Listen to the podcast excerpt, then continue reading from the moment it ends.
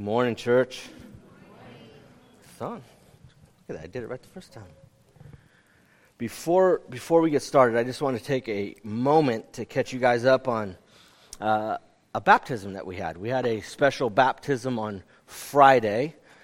John, he's in the back back there. He can raise his hand. Hey, John, right?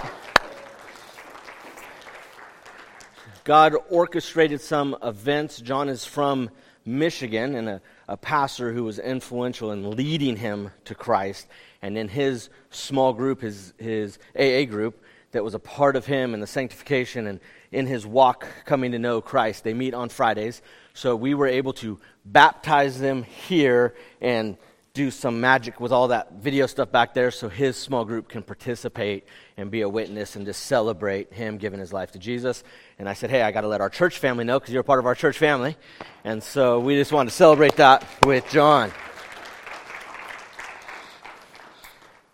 That is actually pretty cool. People across the United States could participate and be a part and see what God is doing in your life. So uh, that is cool just to be a part of that. I got to take a deep breath because we are in John chapter 19. So if you have your Bibles, go ahead and open to John uh, chapter 19. I, I can't wait to get started because actually all of the Bible before this points to this moment, and all of the Bible after what we're going to talk about today points back to this moment. So that's a lot to cover. Somebody said, Oh, yeah, you could do it in 12 days. We're going to do it in 35 minutes. But today, as we study this, as we get to look at John chapter 19, we're going to be looking at the second half. We get to see one of God's greatest miracle. And this miracle doesn't get a lot of attention. People don't talk about it much, but it's the one that not only gave you life, but through this miracle, we see God's perfect justice, His mercy, we see His grace. And as we look at this, we see His sovereignty more than anything else.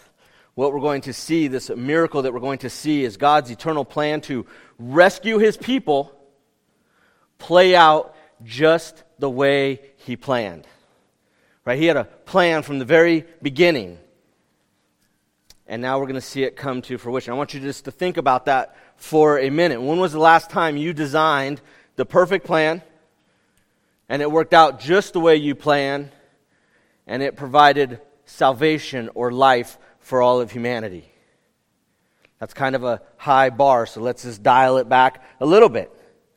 Let's just lower the bar just a little bit. When was the last time you made a plan, told everybody about the plan, and the plan went according to plan? When was the last time that happened? If you have kids, I apologize for even asking a silly question. As a parent, I often feel like Mike Tyson's opponent when I involve my kids in the plan. Mike Tyson said, Everyone has a plan until they get punched in the face. Right? That's what I feel like when I make a dinner plan and then tell my kids what that plan is. Right? I feel like I just got punched in the face. In the military, we would spend hours upon hours upon hours making operational plans. We were so confident in our plans that we had this saying the plan means nothing, but the planning is everything. Right? We knew our plan was not going to succeed. Right? We knew it wasn't going to work. In, in the 1800s, there was a, a Prussian general, a German general, and he said, No plan survives first contact with the enemy. And that statement has proved true in every combat operation in the last 200 years. So, in essence, when we were doing our planning, we were actually doing plans for when our plan failed. Right? We were planning, hey, this plan's going to fail. What are we going to do? Just like in real life, in the military, occasionally there would be this great result, and we would act like Hannibal Smith from the A team. We'd say, oh man, I love it when a plan comes together. Right? That's actually code for I have no idea how this happened. Right? I didn't plan for this. I'm not sure how this happened but it really happened by accident. Well, God's no fool to be pitied. That's another A team reference, right? He had a plan to save us from the very moment that sin entered the world. From the very moment that sin entered in through Adam, God had a plan to save us, to save sinners. As we read through Scripture, we see that God's plan was laid out by God. We see that the, the holy law points to that plan. We see his plan is prophesied by the prophets. We see that it's outlined throughout all of Scripture. And we even see that Jesus himself said, This is the plan. This is what's going to happen. Throughout the Gospel of John, Jesus has spoken of this eternal plan for salvation. And he even said, I'm telling you these things so that when they happen, you will believe. God has not been shy about sharing his plan with anybody. Right? He has made it known to the world. This plan is extremely important. Right? Not just knowing what happened, but also knowing why it happened. Right? It's the, the knowing the plan was and how it happened what makes someone a believer. When we say we are a believer, we're not just saying, oh, we know what Jesus' plan was. We're saying we believe that Jesus' plan worked. We are saying that we are a believer. We not, not only know the plan, but we believe the plan. That's what makes us believers. This morning, we're going to get to see God's plan come to completion. Right? All of Scripture, everything that Jesus was saying, we get to, or God was saying, we get to see it be fulfilled. Everything that God said, everything that the law pointed to, everything that the prophets prophesied, everything that Jesus said would happen, we see it happen today. Let's look at God's plan to rescue us. We're going to see how that played out. Let me just get you caught up from last week. At this point in the story, at this point in the narrative, at this point in the Passion Week, Jesus has been arrested. He has stood in some kangaroo courts in front of the Jewish leaders. He's been handed over to Pilate, the, the Roman leader in the area. Pilate found him innocent, found nothing wrong with him, but in submission to the mob, right? we see that Pilate really isn't the king that he thinks he is. We see that Pilate really doesn't have the authority he thinks he has. He submits to the mob and he hands Jesus over to be crucified. He hands Jesus over to be killed. And if we look at chapter 19, verse 16, it says, So he, talking about Pilate, delivered him, talking about Jesus, over to them, the, the Roman guards now that are going to take him get him ready to be crucified. And it says, So they took Jesus, and he went out bearing his own cross to the place, the place of a skull, which in Aramaic is called Golgotha. In Latin, it's called Calvary. There they crucified him, and with him and two others, one on either side, and Jesus between them. Pilate also wrote an inscription and put it on the cross. It read, Jesus, Jesus of Nazareth, the King of the Jews. And many of the Jews read this inscription, for the place where Jesus was crucified was near the city, and it was written in Aramaic, in Latin, and in Greek. So the chief priests of the Jews said to Pilate, Do not write the King of the Jews, but rather, this man said, I am the King of the Jews. And Pilate answered, What I have written, I have written. And when the soldiers had crucified Jesus, they took his garments and divided them into four parts, one part for each soldier, also his tunic. But the tunic was seamless, woven in one piece from top to bottom. So they said to one another, Let us not tear it, but cast lots for it to see whose it shall be. This was to fulfill the scripture which says, They divided my garments among them, and for my clothing they cast lots. So the soldiers did these things, but standing by the cross of Jesus were his mother and his mother's sister Mary, the wife of Clopas, and Mary Magdalene. And when Jesus saw his mother and the disciples whom he loved standing nearby, he said to his mother, Woman, behold your son. Then he said to the disciple, Behold your mother. And from that hour the disciple took her to his own home. After this, Jesus, knowing that all was finished, said to fulfill Scripture, I thirst.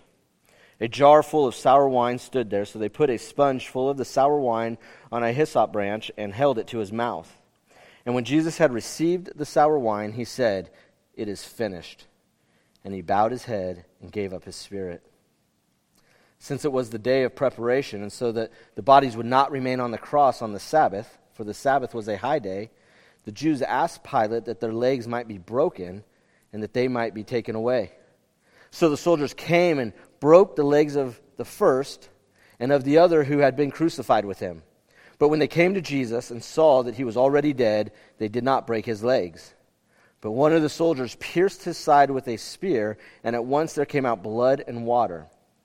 He who saw it has borne witness. His testimony is true, and he knows that he is telling the truth, that you also may believe. For these things took place that the scripture might be fulfilled. Not one of his bones will be broken. And again, another scripture says that they will look on him whom they have pierced. After these things, Joseph, Joseph of Arimathea, who was a disciple of Jesus, but secretly for fear of the Jews, asked Pilate that he might take away the body of Jesus. And Pilate gave him permission, so he came and took his body. Nicodemus also, who earlier had come to Jesus by night, came bringing a mixture of myrrh and aloes, about 45 pounds in weight. So they took the body of Jesus and bound it in linen cloths and the spices, as it was the burial custom of the Jews. Now, in the place where he was crucified, there was a garden, and in the garden a new tomb in which no one had yet been laid. So, because of the Jewish day of preparation, since the tomb was close at hand, they laid Jesus there.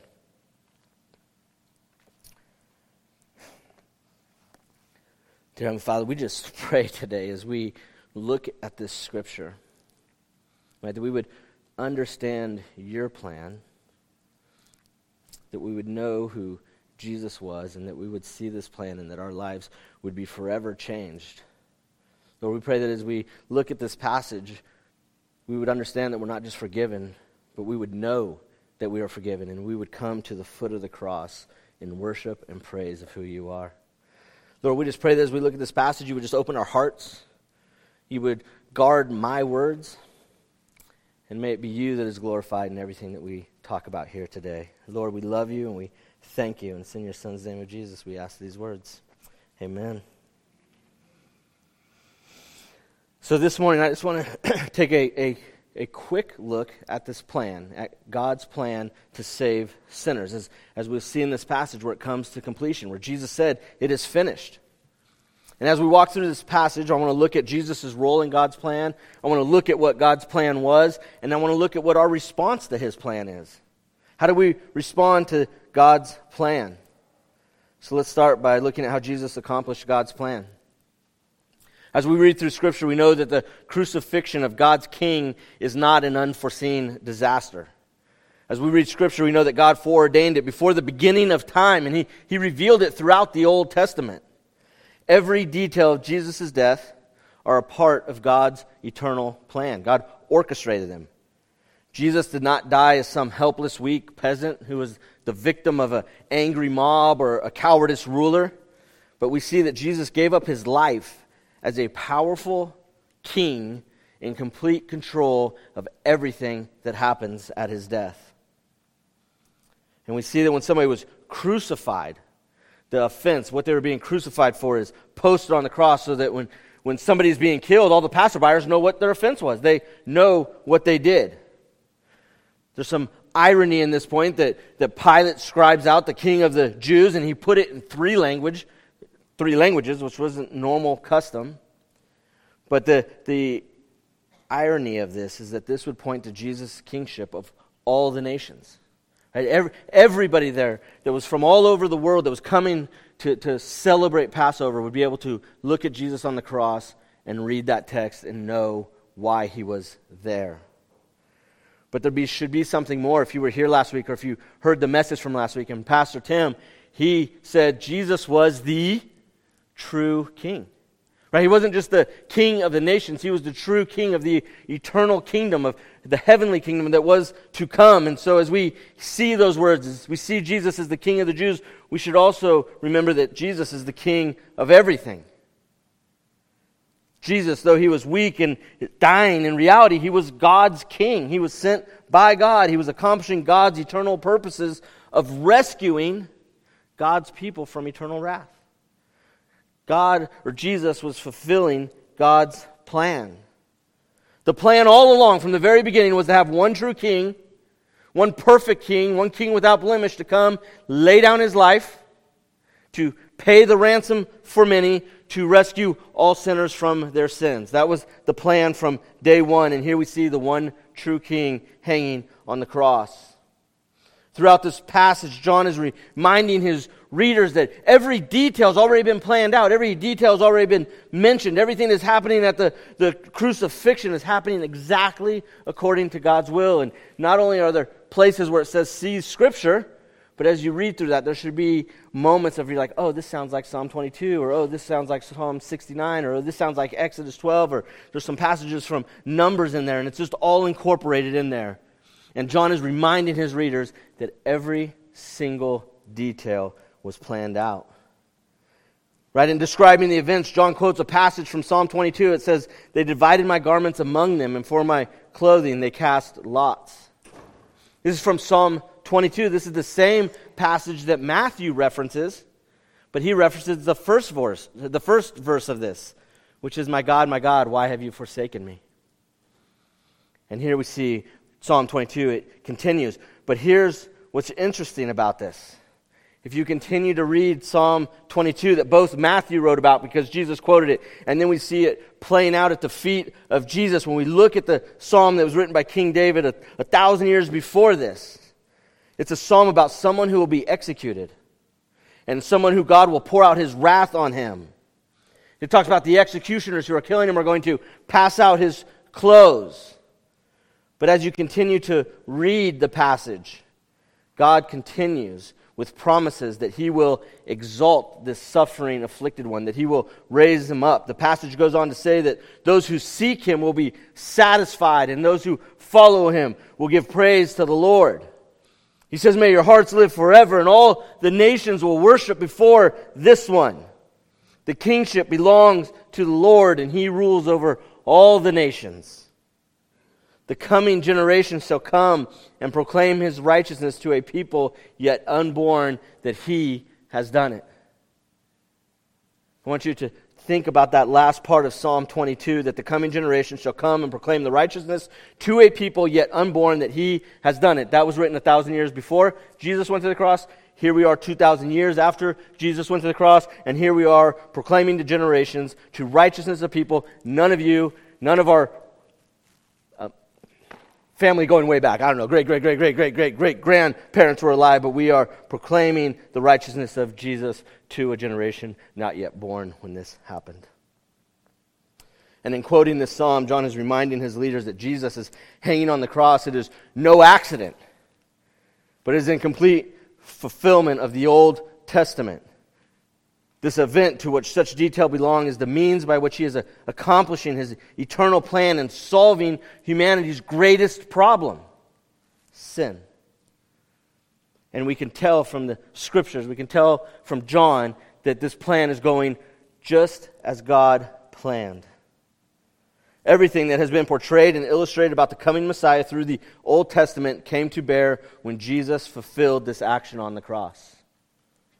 When Jesus went to the cross, we see that he is accomplishing God's plan in every detail. God is sovereign through all times, and thousands of years in advance, He had planned Jesus' suffering, even to the, the most minute details, even to men casting lots for His clothes in front of Him. And as we continue, we see that John is now eager to show us that Jesus' death is far from being an isolated event. Right? This is God's plan. This is the climax towards which the whole Old Testament, everything of God's revelation and everything of God's activity points to this single moment in time. This is the key event in God's eternal plan, and that is Jesus' death on the cross.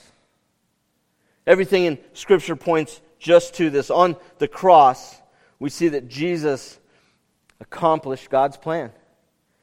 We see that on the cross, it is finished. As we have already seen, John includes a great number of specific details about Jesus' crucifixion and about Jesus' death. And in several verses, John makes sure to mention to us that these things happened to fulfill Scripture. Now, there's many theologians and many biblical scholars and many language scholars. I'm far from a language scholar. I'm not even that good at English.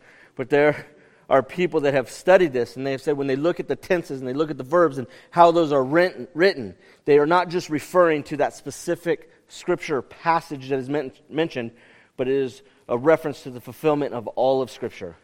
That all of Scripture is filled completely in this. So when you read like Psalm 22, 115, it says, I thirst. And yes, there's a direct reference to Psalm 22, 15. But the, the text of the verse, the context says it's not just limited to that verse, it includes all of Scripture. All of Scripture points to this moment, to this time in human history. And clearly, when we read through the books, we can see that Jesus' death was not an accident at all but it was a very intentional act. And as we read the Old Testament, as we look at John's accounting of it, we know this was a very well planned out event. The cross was an event in which, in human history, accomplished something that mankind by itself would never, ever, ever be able to accomplish. On the cross, Jesus accomplishes the work of redemption, of restoration, of returning things back to the original creation, the way that God had designed. And this was God's plan from the very, very beginning. And as we read through the account of John, maybe you notice that there was, John doesn't emphasize the great physical sufferings of Jesus. Right? When we read through it, we don't see the graphic images of Jesus being beaten or flesh being torn from his body or blood dripping from his bow, his, his bu- I can't say it, brow. Thank you. Blood dripping from his brow. Um, like we see in the other Gospels. We don't see the pictures of soldiers nailing spikes into his hand. And when we read this account, we have to ask well, why? Why doesn't John share those details with us? Because that wasn't John's focus. He wanted you to not only know what happened, but he wanted you to know why it happened. Right? Throughout this passage, he uses all these Old Testament passages that foreshadow not only Jesus' death, but if we continue to look back at those passages, if we know those passages, if we're familiar with those passages, we can see that they not only talk about the death of the Messiah, but they go on to reveal the glory and the grace and the forgiveness that would be unleashed on that day when Jesus said, It is finished. And knowing what had happened is important, but knowing why it happened is, is essential to believers. Right? To, to follow Christ, we must not only know what happened on the day Jesus died, but we must know why it happened. We must recognize that we are sinners in need of a Savior. We must understand that Jesus is the perfect Savior who was able to go to the cross and to die for us. If we only know what happened, if we only know the details and the skin and the pain and the physical suffering that Jesus endured because of us, then calling it Good Friday doesn't make any sense. It doesn't make any sense at all. It wasn't a Good Friday, it was a horrible Friday. That's a bad day. But if we know why it happened and we believe that Jesus was the Christ, that he was the Son of God, and we believe that it was through his death that we have life, that we know because of his death that we not just have life, we have eternal life in the presence of God's glory, then all of a sudden, Good Friday makes a lot of sense. Right? It's, the, it's the goodest day in all of history. Right? It, is a, it is a day that we should reflect back to in celebration and not sorrow. And it's actually right there in verse 30 where God's plan is completed and Saviors like me and you are saved. Verse 30 says, When Jesus had received the sour wine, he said, It is finished. And he bowed his head and gave up his spirit. It is finished. Our Savior has been crucified. Our Savior has died. It is finished, right? Throughout the Gospel of John, he continues to point us to the coming death of our Savior, that this is going to happen. It's clearly an event that he has been foreshadowing for his entire Gospel. In chapter 1, he talked about the slaying of the Lamb, referring to Jesus on the cross. In chapter 2, he talked about the destroying of the temple, talking about Jesus. Chapter 3 he talks about the lifting up of the serpent when we talk about Jesus being lifted up on the cross. Chapter 10, we talk about the shepherd laying down his life. Chapter 12, we talk about the planting of the seed, that the seed must die and give life to others. John has been directing us to this day from the very beginning of his gospel. This is what his gospel points us to. This is the climax of his gospel. But this isn't only the climax of his gospel, this is the climax of the entire Bible. The entire Bible points to this time of Jesus hanging on the cross and saying, It is finished. All of history prior to that date looks forward to that date in anticipation. And all of history after that date looks backwards to that date in celebration. As early as chapter 3 of Genesis, the first words that we see of God speaking to the, serpent after the fall, after uh, uh, sin has entered the world, points to this day. Throughout the Old Testament, prophecies and types of Jesus were fulfilled when Jesus cried out, It is finished. The once and for all sacrifice was now complete when Jesus cried out, It is finished. Right? The, the righteous demands of the holy law, every single one was met when Jesus cried out, It is finished. Our sins were forgiven completely and totally and forever when Jesus cried out, It is finished. See, those words, it is finished, it proclaims that all the work that the Father had sent Jesus to accomplish was now complete. Once and for all, he had put away sin by sacrificing himself. Once and for all.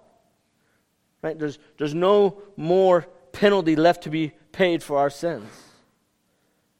There's nothing we need to do or even can do to make up for our sins.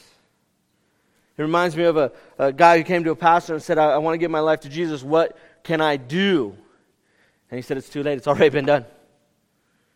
And there's nothing you can do because Jesus did it on the cross. It is finished. By dying on the cross, Jesus completes in, in completes, not partially completes, not that there's something left for you to do. It is totally done. Jesus has done the work. He makes atonement for our sins. His death on the cross is the basis of forgiveness for all who believe in him. As a result of that Friday, listen to this. As a result of that Friday, Good Friday, Jesus, Jesus atoned for, right? Paid for, paid the penalty for every single genocide that was ever allowed.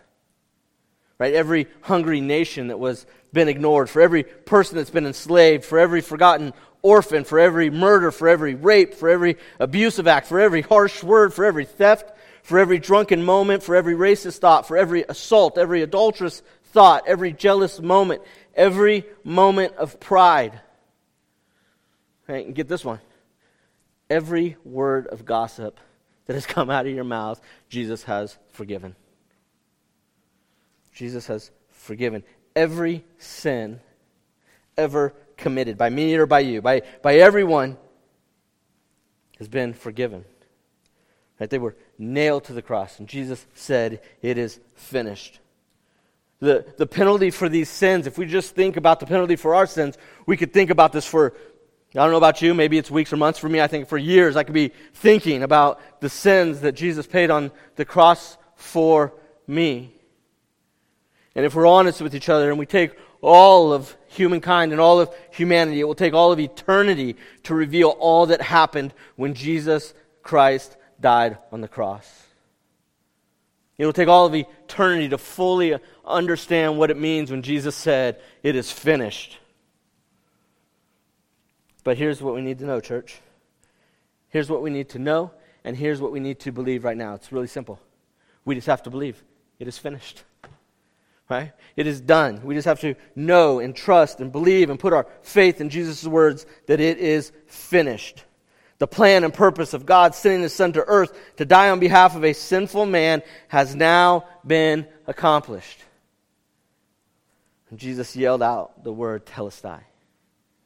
He yelled out the word, it is finished in total. The debt is paid in full. It is finished.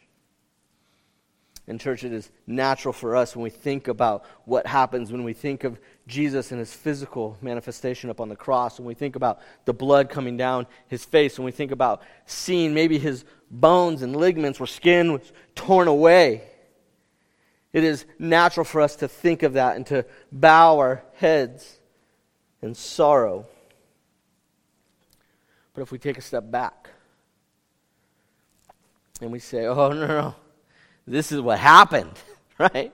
This is where we were saved. This is where we were given life. This is where Jesus was victorious. Our hearts should dance with joy that Jesus accomplished God's plan to save us by becoming the true Passover lamb. Right? We see that it was the lamb, the, the lamb that is the Savior in God's plan. As we look at the ending verses of this chapter, they testify to Jesus' death and his position as the Passover lamb. The Old Testament Passover lamb, this lamb without blemish and without broken bone, was a mere foreshadowing of the once and for all Passover lamb, for the true Passover lamb, Jesus Christ. And throughout this passage, John's quoting passages from Exodus and, and Numbers right, that talk about the Passover, that talk about the requirements and the specifics of the Passover lamb. He's confirming the fact that for the last time, Jesus is the Passover lamb. Jesus is the one that God sent. Jesus is the answer to God's plan to save us all. And remember the day of preparation. Remember why everybody is in Jerusalem to celebrate the Passover. Right? The Passover is about to begin. They're doing a celebration of a 1500 years prior to this when a lamb was killed for each uh, family and the blood was sprinkled on the doorpost. And that blood saved, that blood rescued those family that was inside that house. It saved them from death. And as we read through John's gospel, he says, he tells us that Jesus is the perfect Passover lamb. He is without blemish, he's without broken bone. And his blood that was shed now rescues us. He was the once and for all sacrifice. Though through his sinless life, without blemish, he was perfect. Right? Jesus became the only one capable of giving people a way to escape death and a sure hope of eternity spent with God. All of Scripture and all of human history points to this moment. And as I said before, everything after this points back to that. If we just open up our Bibles, you look at 1 Peter, who is writing of this event. In 1 Peter chapter 1, verse 18, Peter writes, talking about this event, knowing that you were ransomed from the futile ways inherited from your forefathers, not with perishable things such as silver or gold but with the precious blood of Christ. Like that of a lamb without blemish or spot, he was foreknown before the foundation of the world, but was made manifest in the last times for the sake of you, who through him are believers in God, who raised him from the dead and gave him glory, so that your faith and hope are in God. Even as Peter writes about this event, he said this wasn't a surprise event. Jesus, God shared this with us uh, he, he foreknew this from the beginning of time that this was going to happen. He knew he was going to send his son, who was going to shed his blood, who was going to save you. Jesus is the lamb without blemish. It was his blood that was shed for us. And if we look at the Old Testament prophets, uh, Zechariah, he prophesied. And this was shared in there. It talks about um, that they will look on him who was pierced there will be an opening of grace and pleas. And they'll look on him who they have pierced, and they shall mourn for him as one mourns for an only child, and weep bitterly over him as one weeps over a firstborn. And he's referring, and Jesus is going to be pierced in his side. It goes on to say that on that day, mourning in Jerusalem will be great and it describes the mourning and the suffering. But as you continue, don't just stop at the end of verse 14. Go on to 13.1. And, and Zechariah says this, But on that day there shall be a fountain opened for the house of David and the inhabitants of Jerusalem to cleanse them from sin and uncleanliness. Jesus was the Lamb. He is the one that opened up the floodgates of forgiveness and grace that have poured down on us. Jesus' death as the Passover lamb opened up the fountain of righteousness to all of those who believe. We do not need to fear judgment. We do not need to try to earn forgiveness. But you know what we should do? We should praise and worship the King who has given his life to rescue his people. Right? He is the, the lamb, he is the, the Passover lamb, and we should worship him as such. Church, so often we look at the Passion of the Week and we get with sorrow, but we just need to understand when we read this that Jesus' death is not a failure. Right? This is not a, a failure, it's the point at which he accomplished exactly what he came here to do. Right? This was a victory, that dying in the place of God's people as the Passover lamb, opening for all of us a fountain of forgiveness and grace and accomplishing God's plan by achieving our rescue. Right? This is something to celebrate.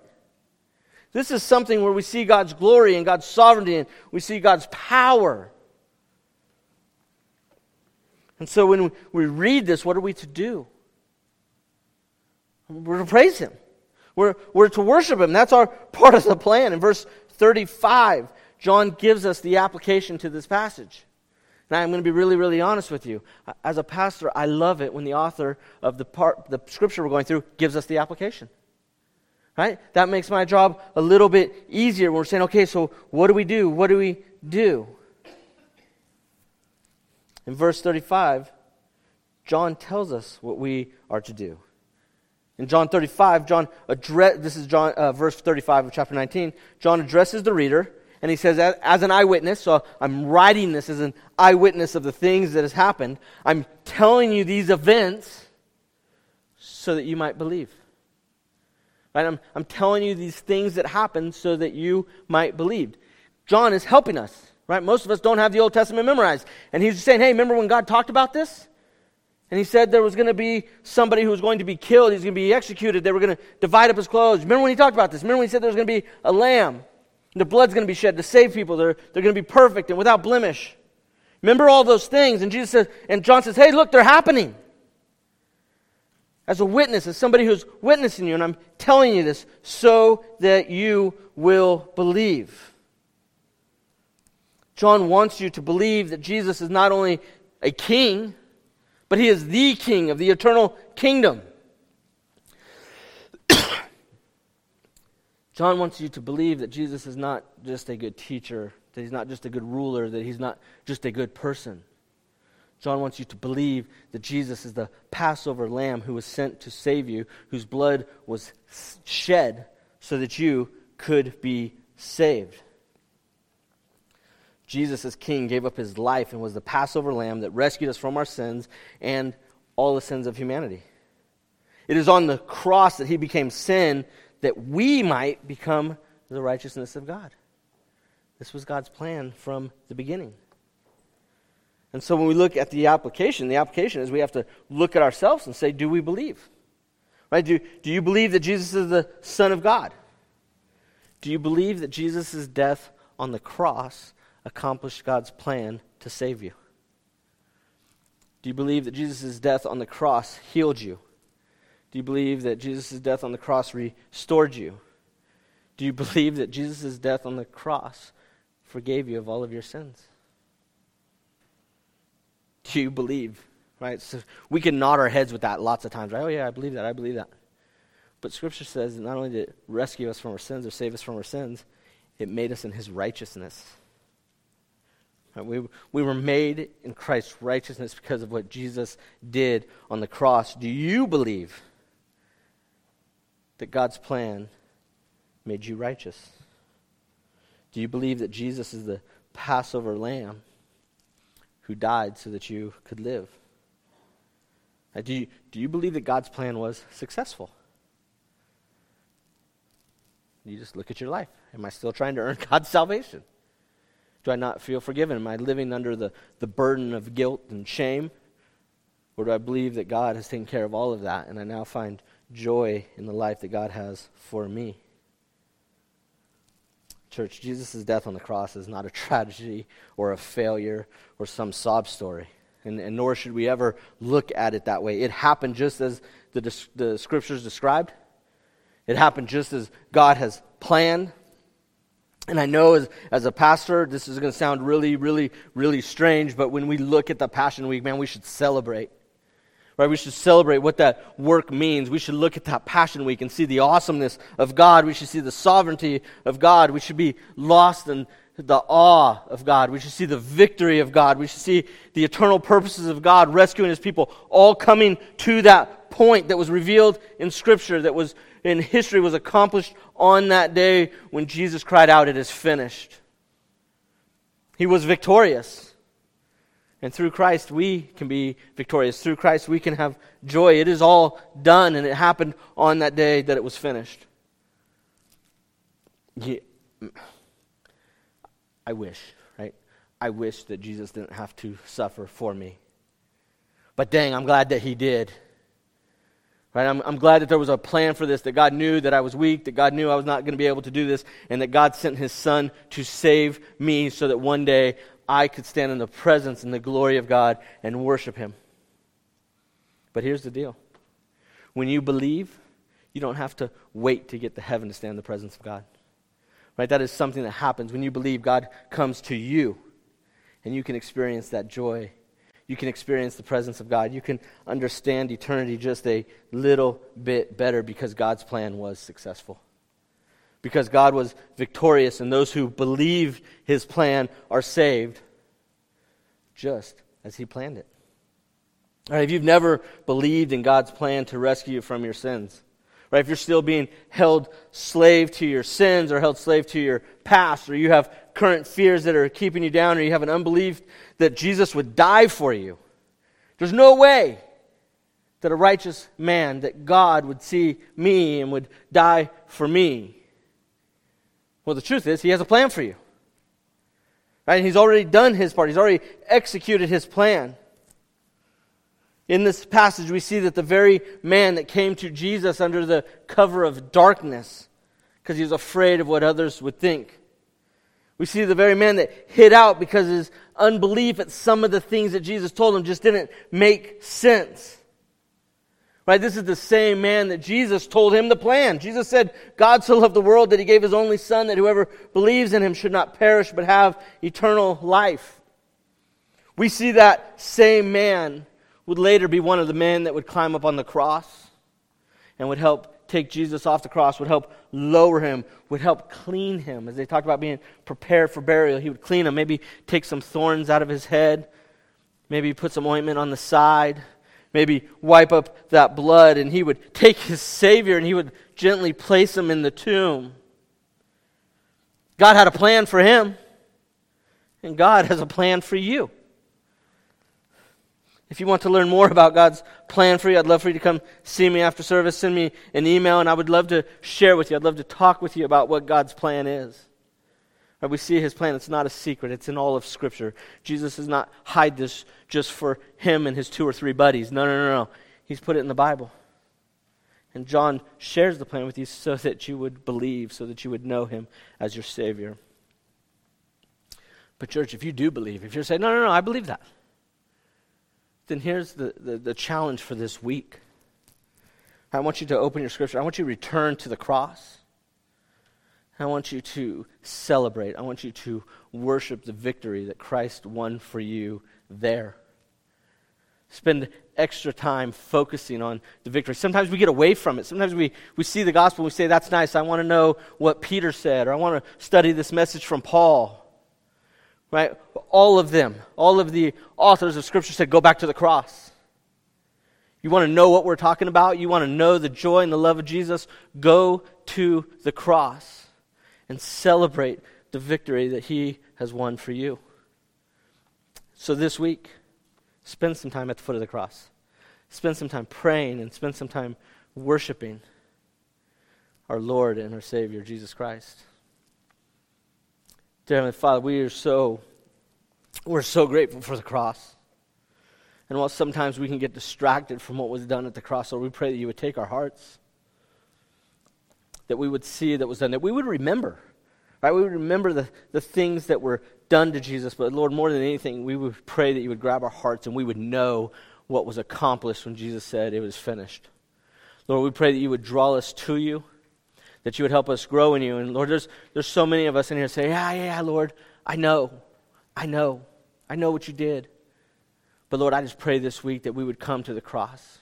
You would teach us more about who you are. You would reveal just some more of your love and your grace that you've shown in each of our lives. Lord, you would just show us a little bit more of what Jesus accomplished when he said it is finished, and our hearts would be renewed, and our love for you would just grow and grow and grow. Lord, we pray that as we walk out of these church doors, that when we go out into the world, that people would see lives that were transformed by the blood of Jesus. We would see that while Jesus accomplished it and is finished, that you are still working in and through us for the, your glory. Lord, we just pray that you would give us one time this week that we could share the glory of God with somebody who needs to know the hope of God. Lord, we love you and we thank you, and it's in your Son's name of Jesus, and all of God's people said, Amen.